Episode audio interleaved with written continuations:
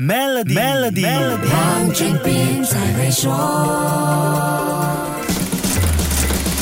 你好，我是黄俊斌。生成式人工智能 （Generative AI） 在过去一年遍地开花，让我们对人工智能的工作能力大开眼界，也让很多职业出现了前所未有的危机感。这绝对不是杞人忧天，或者是我们想太多。阿拉伯联合酋长国的 AI 部长 Omar Sultan Al Olama 在今年达沃斯世界经济论坛的一场有关 AI 影响的讨论会上，一针见血地点出了当中的利害关系。他说：“拥抱人工智能，你将能圆满；如果固步自封或者落后，你将面对失败。如果你彻底抗拒的话，最终将一败涂地。另外一位分享者，IBM 的主席兼 CEO Arvind Krishna 也提出了相互呼应的观点。他说，AI 是第一个威胁白领工作的科技，无论你是数学家、电脑科学家、物理学家、作家、医生，都不能幸免。这些都是我们印象中所谓吃脑的行业，就是脑子很厉害的人才能做的行业。为什么在 AI 面前就那么不堪一击呢？他说，只要是那那些涉及下层认知的工作都逃不过被 AI 技术取代的命运。下层认知工作是什么类型的任务呢？下层认知包括了感知，例如视觉、听觉、触觉；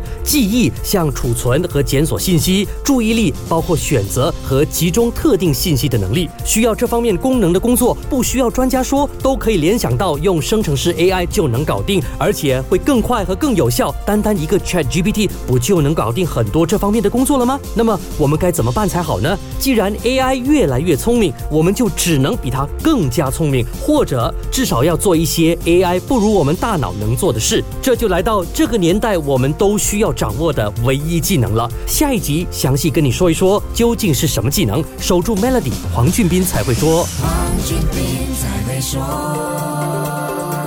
使用 Maybank Merchant Card Terminal 轻松完成无现金付款，并赢取奖励。欢迎前往临近的 Maybank 了解更多详情。